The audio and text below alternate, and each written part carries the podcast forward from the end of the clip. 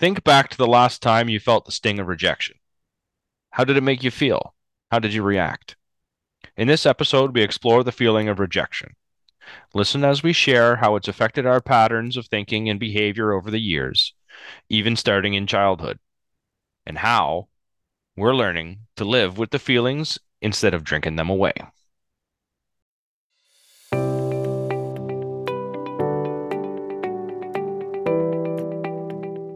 Welcome to Through the Glass Recovery Podcast, where we believe that connection is the opposite of addiction, vulnerability is the antidote to shame, and that recovery isn't just rewarding, but it's also a lot of fun.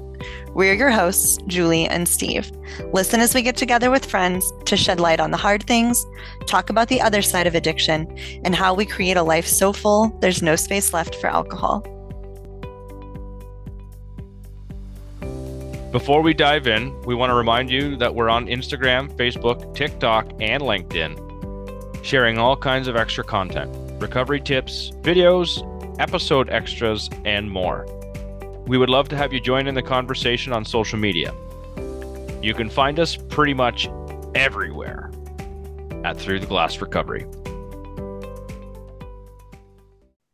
Welcome, everybody. This is episode thirty-three, and we have a wonderful group tonight. We actually have three people on who have never been on the podcast before. Mm-hmm. So this is super exciting. It doesn't happen very often that way, but really glad to have you guys. We're going to do introductions first, like we always do. We will start with Becki. How are you tonight? I'm good. How are you guys? Good, Becki. Really good.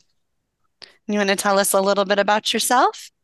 Yeah, I um, founded sober life dot love in January, which is how I ran, met you guys. And I got sober June eighth, twenty twenty, right at the beginning of COVID. And I'm from Vancouver, Washington, and I'm just, you know, loving life.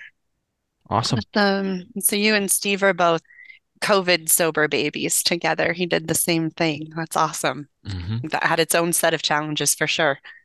And next we will go with Ben. Yeah, my name is Benjamin Lerner. I am a person in long-term recovery. Uh, my sober date is uh, June thirteenth, twenty sixteen. And uh, I'm a journalist. I'm a musician, radio host of Clean Jams every week on one oh two point seven W E Q X, combining recovery rap, recovery advocacy. I write a weekly column called Clean in the Vermont News Guide, and I have an album out called Clean that combines my love for classical piano and hip-hop together to tell the story of my recovery. And I'm pretty active on social, trying to spread the message of recovery. I met y'all through TikTok. Big love to the TikTok recovery community. Benjamin Lerner Recovery on there, and also I G and Facebook. But at the end of it all, I'm just a person in recovery trying to do the best I can to let people know recovery is possible. Yeah, I love your stuff, Ben. It's really good. I love your message. Likewise. It's relatable. It's um, I'm a big fan, man. Likewise. Thank y'all so much for having me on. I've been stoked about this for a while, so thank you. Cool. Yeah, it's really nice to have you. And we will, just for our listeners, we will include links in the show notes for everybody that's here with website and social media and, and everything else. So make sure you check that out. And last but not least, we have Andrea. Hi, I am forty years old from Saskatchewan, Canada.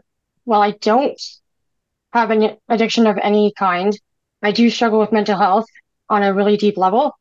So I can relate to a lot of the content that you guys share and all of your guests.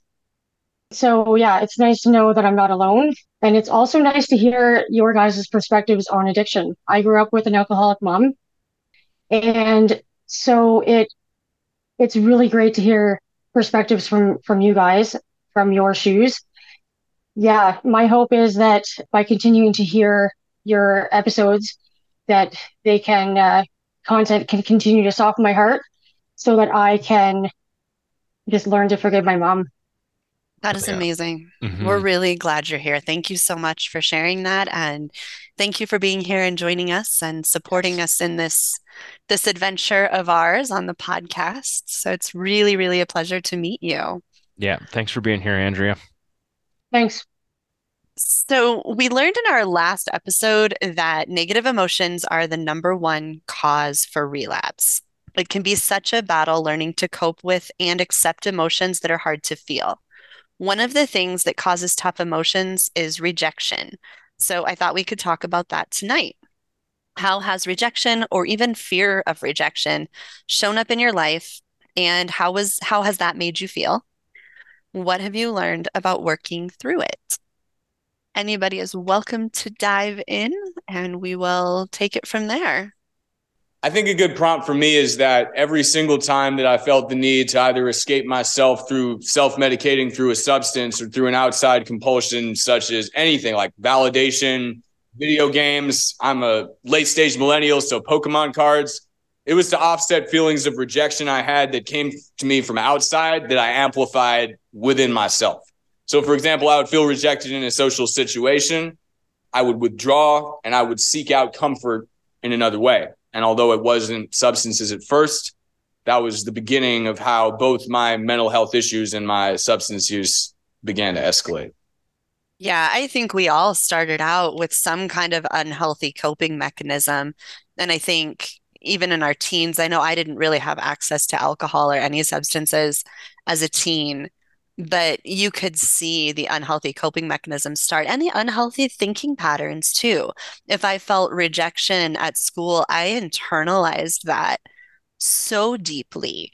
And in a way, I want to say like rejected myself, rejected who I was, who I was even trying to become. I mean, that's that, you know, fourteen, fifteen, sixteen years old, that's when we're really just trying to come into our own and identify who we really are.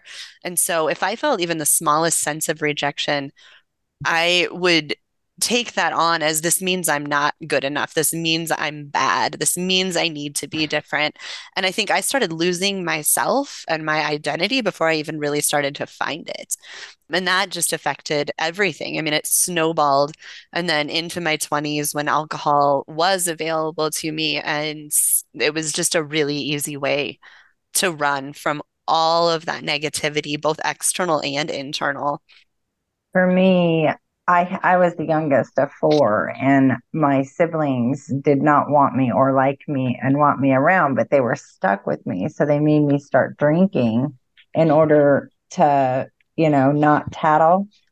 And for me, I never was wanted or liked or anything. So I found that, you know, I really liked the alcohol.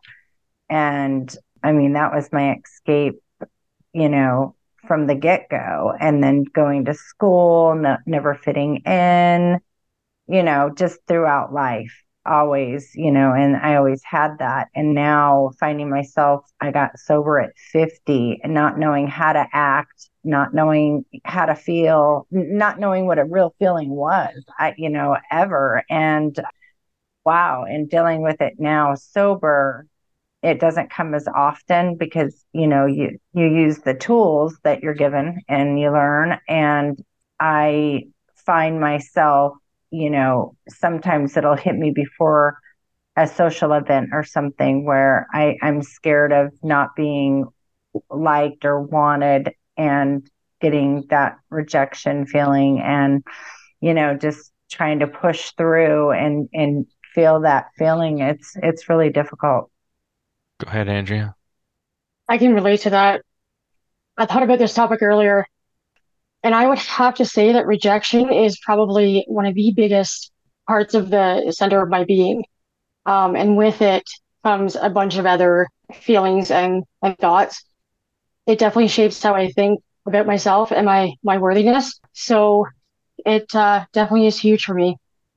I'm listening to you guys talk about rejection, and the first thing that comes to mind is maybe not even just growing up, but before I felt like I had enough self-worth to actually say that this is what I liked or this is what I thought about this, even was, say, hockey team or movie or whatever it was. Like I, I can remember having conversations where, for me, Uh, I'm not much of a reader, so people would be talking about books, and they and, and I would be smiling and nodding like I knew what the hell was going on, and I had no, absolutely no clue, because I didn't want to say that it, reading wasn't my thing when I'm sitting inside of a group of, of people that read, right? Before I say anything, I'm already feeling the rejection before that happens, because I'm telling myself a story that doesn't already exist, right? Like I could be accepted for that, and then maybe be explained in a different way, but I want to feel included. So to feel included, I have to essentially abandon myself and say, okay, like, yeah, yeah, yeah. Oh yeah, I get that. Yeah, that was a good part. Like, I have no idea. I like, I've done that multiple times when it, even when it goes to like a color, it all depends on what, where my self-worth is sitting at that time. And in the addiction, it wasn't there at all. Even before that, it wasn't there very much to begin with. So, and, and there would be times where I would agree with something, and then my reaction to it would be like anger. I would either try and get back at them or try and have them feel the same way that I feel, just because, like, I don't know what to do with it. That's that feeling of discomfort that Ben was talking about, right? Like, what do you do? I either recede or, or I show you that externally in a really unhealthy way. Yeah. And how much does that, the the fear or that that feeling of being excluded have to do with rejection and all of that? When I was first thinking about the topic of the of rejection, I was thinking like the fear of rejection, and but that's been a, a running theme in my life, is feeling excluded and not feeling like I fit in and not feeling like I'm a part of any group, not even just the in crowd, but I mean, all through high school and then even in my twenties, I never felt like I belonged. And so I think that is, that's kind of a, a major part of rejection, I think, and probably really shapes who we are and how we feel about ourselves. Yeah.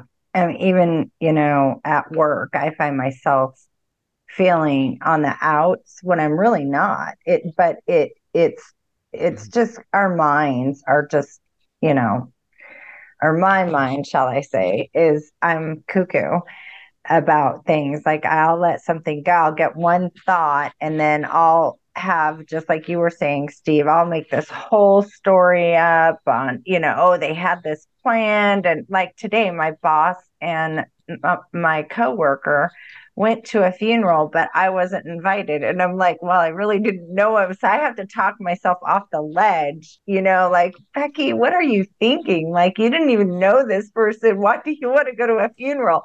But it's because I felt left out, and it's just stupid. Like, I had to laugh at myself today. Yeah. I've always been a chameleon.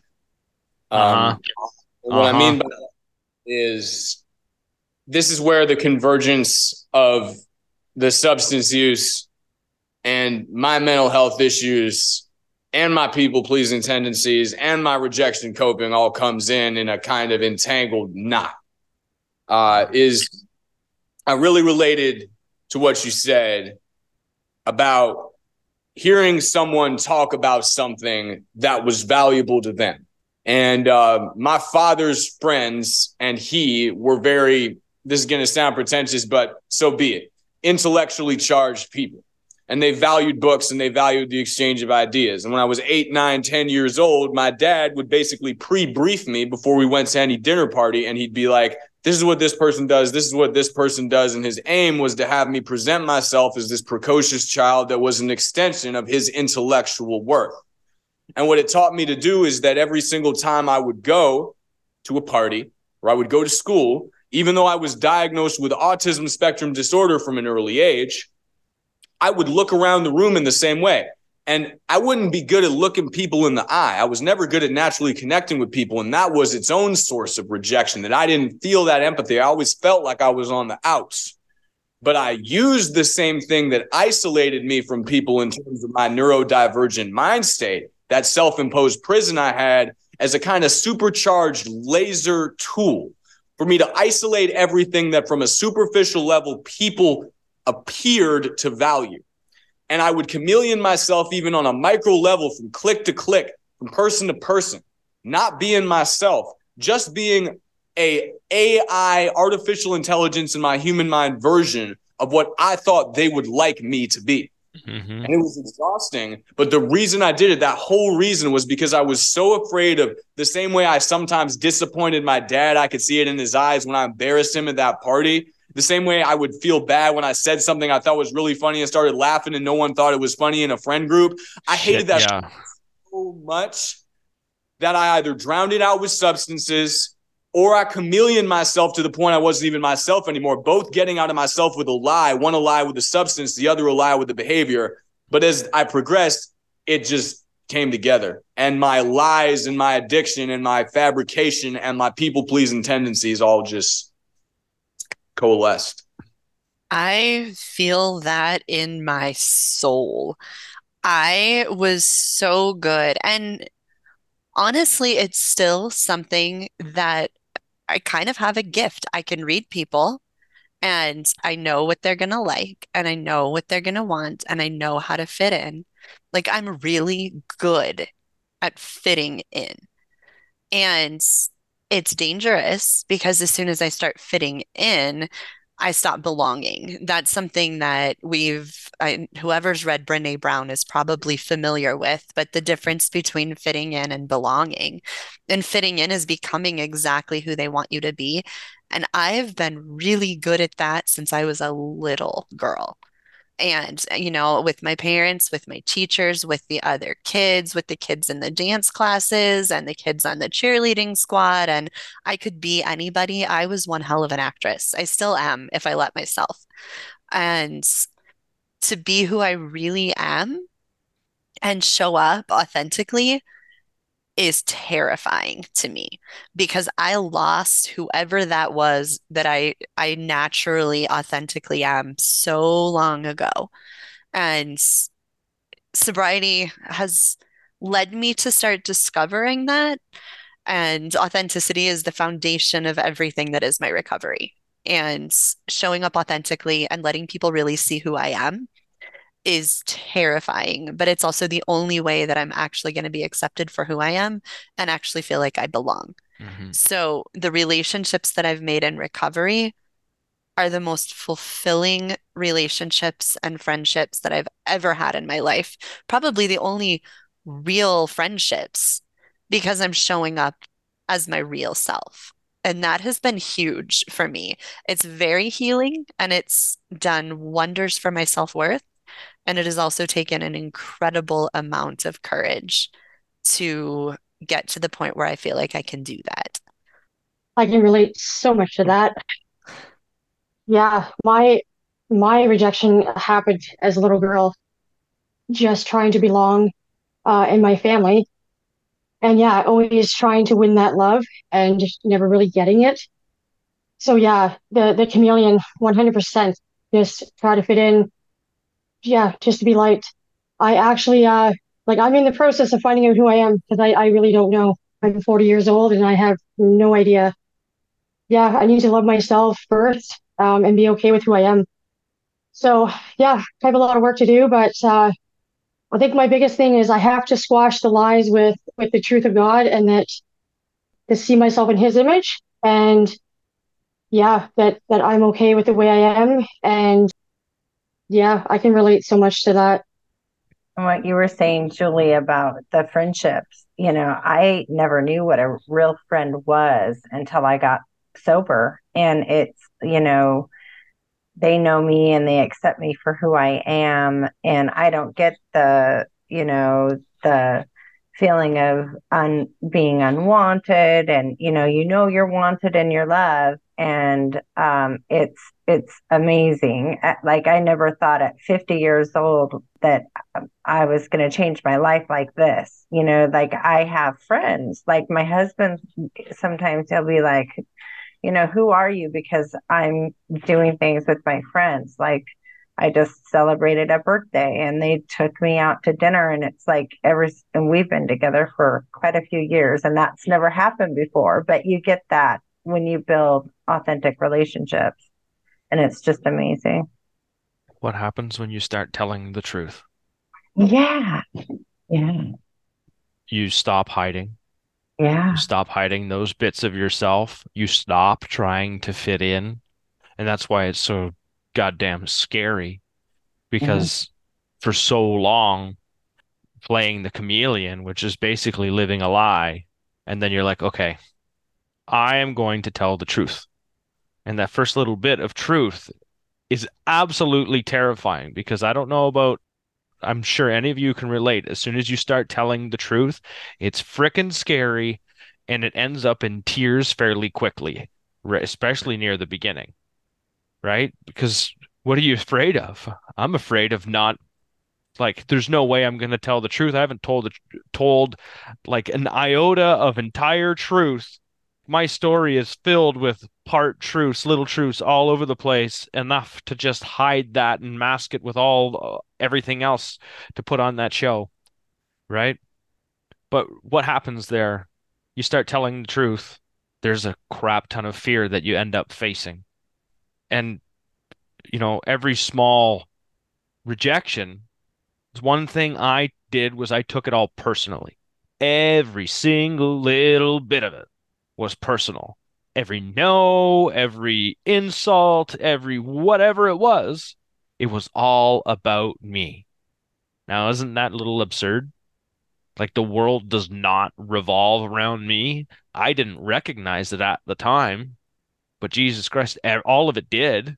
It all seemed to revolve around me. You hurt my feelings, right? It's everyone else's fault but my own, until I stop taking things personally, which is really, really hard. But if I understand that everyone's reaction is their own and comes from their own place, it's not really a reaction to me. It's a reaction to the way that they feel. It's their own reaction. So if I can own where I sit, and that doesn't mean that my reaction is going to be healthy, but at least understand where that is, I give myself a lot greater fighting shot at that, standing at least in front of that rejection, because at least I have my truth. Because one of the things I've learned is, is as long as I have my truth, you can reject it or use it against me all you want. You can't take that away. Yeah, that's wise. I like what you said about the world not being centered around anybody. That pre-Copernican, if I'm getting my history right, thing of, you know, the sun and all the celestial bodies revolving around the earth is a nice metaphor for how I viewed the whole world. And what's interesting is, not to get too D S M with the mental health stuff, but autism, I believe, the Latin root auto is all automatic, self-contained. I was contained in my own universe, be it due to my diagnosis, my chemical compulsion, my need to make things about me because I felt left out. But one of the things that made it a perpetuating cycle for me, looking back, is that I wanted to be the center of attention and get positive validation.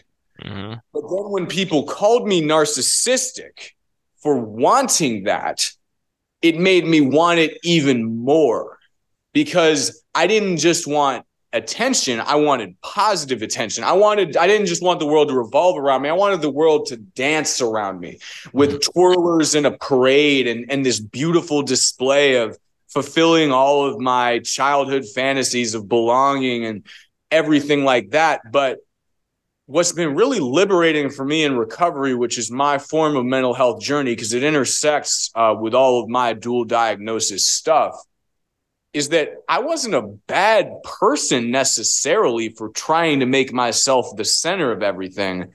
I was just creating a whole lot more work for myself than I needed to do. Because although it is somewhat selfish to want the world to revolve around you, wanting the world to revolve around you implies a certain, at least for me, implies a certain amount of control that you want. You want to control what happens in the world, but you got to pull all those strings, and that's a bunch of work. It never ends. And when I can kind of detach from my need, which is still there, but take a step back and be like, not only do I not control the world, I'm not the center of the universe, but objectively speaking, I don't want to be. Mm-hmm. Then I can get a little iota of peace. I still have that inkling. I still have that inclination of wanting to control it. But when I can really look at it, just like a craving, just like I crave drugs still six and a half years sober and clean sometimes, I crave that control. But when I can let it go, that's bliss. Doesn't come every day, but it's nice. And then I don't care about rejection as much anymore. They go hand in hand. And what you said there, it you can let it go, but it's still something that you battle. I think that that goes with all of these different things that we're learning and talking about here. I can talk a good talk when it comes to being authentic and showing up as my real self. It's still a battle all the time. It's still, when I start feeling insecure, the first thing I want to do is go back to the the perfect version of Julie that I know everybody is going to like, and I want to make everybody happy. And it's a constant battle. I think it's something, it's so ingrained, all of these unhealthy habits and these unhealthy ways of being. We can learn to recognize them, and we can learn better ways of being. But I don't think that means we ever, uh, and maybe eventually, I guess I don't have a lot of experience yet, but I think it it's going to remain a battle for a really long time for me to not just fall back into the unhealthy mindset. And I still, even if I do feel rejection now, it I'm going to I'm going to hit the ground first. I'm going to get waylaid by it. I'm going to feel terrible about it. My self-esteem is going to plummet before I can remember to take a step back and then look at it with all the new tools and all the new perspective that I've gained. It's just a constant practice for that to happen. There's a whole bunch of negative self-talk that when you I, I hear you talk, Julie, and that's the first thing that comes to my mind, is there's a whole bunch of negative self-talk that that wraps itself in in all of that. And when you sit there and you let that happen and you understand that, oh, okay, I'm in this crappy circle right now, and you can just navigate through like the minutia of all of that, because you know, if I give it time and then I put some air under it and I tell someone and I talk about it and I and I give it the space, like I think there's something important about giving it the respect that it deserves. And as crazy as sometimes we think that, I think anyways, like my negative self-talk, when it starts happening, if I can't s- turn it and spin it and t- put it a positive spin on it and get myself out of that, then I need to let it go. I need to give it to someone else. And as soon as I give it to someone else, it, it's selfish. I'm going to give myself some peace, because even though I know it's not true or it's entirely not possible, it's still real in my mind. Those emotions, the feelings that come along with it, like that hurt, the pain, the twist, the whatever that is, that uncomfortableness, it still exists. That's that uncomfortable. And then I, I'm going to run to get to my comfortable. Now I'm trying to learn from it instead of give it an opportunity to grab a hold and then really cause me to choose to react in an unhealthy way. It takes, again, with the courage, mm-hmm. any of that negative self-talk, any of that rejection that we take and we internalize it, and the negative self-talk starts and all of those things, it's all shame, mm-hmm. right? Feels foolish. So we're just internalizing all of this shame and thinking all of these horrible things about ourselves. And there are things we... They're really hard to talk about. For me, when I experienced rejection, this just happened the other day. I experienced what felt like rejection. I crashed. All kinds of thoughts came in. I'm a failure. I'm, you know, everything that I'm doing is wrong. I mean, it was bad. And it's really hard to take those thoughts and feelings and share them with another person, because it's all the things that we're so ashamed of. And for me, that has become the most important thing. And I think the most important tool for moving through all of that rejection and negative self-talk is telling somebody else, here's what's going through my head right now. Here's what I experienced. Here's what I'm telling myself. And just giving that to someone else and letting them hear it instantly, because I have wonderful people in my life. They're going to hear it. And they're going to not tell me I'm crazy, but talk me through it and show me love and show me empathy. And then also share with me what their perspective is, which is probably a lot healthier from the outside than what mine is inside. And I think that's a really important tool. But again, something that does take a fair bit of courage to start doing. Yes, it, it definitely does. Um, but I found myself at a, like a point where calling my friends, It, I mean, it was, it was hard enough to admit that, hey, I, I don't feel, I don't feel right. Any situation, like I'm just like in this funk. And I had to come to a realization that I needed to, I got a counselor and I started seeing a counselor because I have all this baggage from my childhood and I'm trying to be a normal person now and I don't have all those crutches anymore. And so I reached out for professional help to help me sort all of this out in this head because I don't know how to do it in a healthy way other than just, you know, right now, just staying sober. But yeah, I mean, I, I know how to do it in a healthy way. I, I, I have, you know, the recovery that I, that I work, but at a point I get to this point where I'm going to give up hope if I don't. So that's where I was at. Like I was, I was at a dead end. And so I reached out for help. And so that helps. And there's a lot of wisdom in that. And recognizing I'm going to run out of hope, that's huge. That is to recognize it and do something about it instead of letting yourself get to the point where you reach hopelessness. Hopelessness to me is the most dangerous thing you can feel in recovery or in life in general. And if that means talking to a friend, or if that means reaching out for professional help in some way, or even medication to even some of those feelings out, whatever that is, there's a lot of wisdom and a lot of strength in doing those things. And you talk about shame, and that's huge. Shame is like all over in my life. And I know how empowering it is to be vulnerable and transparent, but it's so incredibly hard for me. I'm used to growing up as a kid, even till now, um, I'm used to everything being used against me. So I just really watch and shelter what I say. Yeah, it's uh, shame is huge. My mental health is, um, it's a work in progress. I have a lot of work to do to kind of discover who I am and to work through all of my neg- negative thoughts and emotions and, and all that kind of stuff. Yeah, it's a lot to unpack. And I think it's important to acknowledge that you're not the only forty-year-old that doesn't know who they are. Mm-hmm. We that comes up a lot on this podcast and a lot yeah. just in general recovery conversation that so many of us at forty or fifty years old are just now even thinking about trying to figure out who we are. And it's also really important to acknowledge that that is a journey. And it continues and it's always progress. I don't think any of us ever arrive at the at the end of that. I think it's always evolving and I think we're always changing a little bit, but don't feel alone in that because we are all just now realizing, wait, I don't think I know who I am, or gosh, I didn't even know when I started my recovery journey. I had all these different hobbies and things that I enjoyed. And I got to a point where I realized I don't know if I actually enjoy this at all, or if I enjoy the fact that people tell me I did a good job when I do it.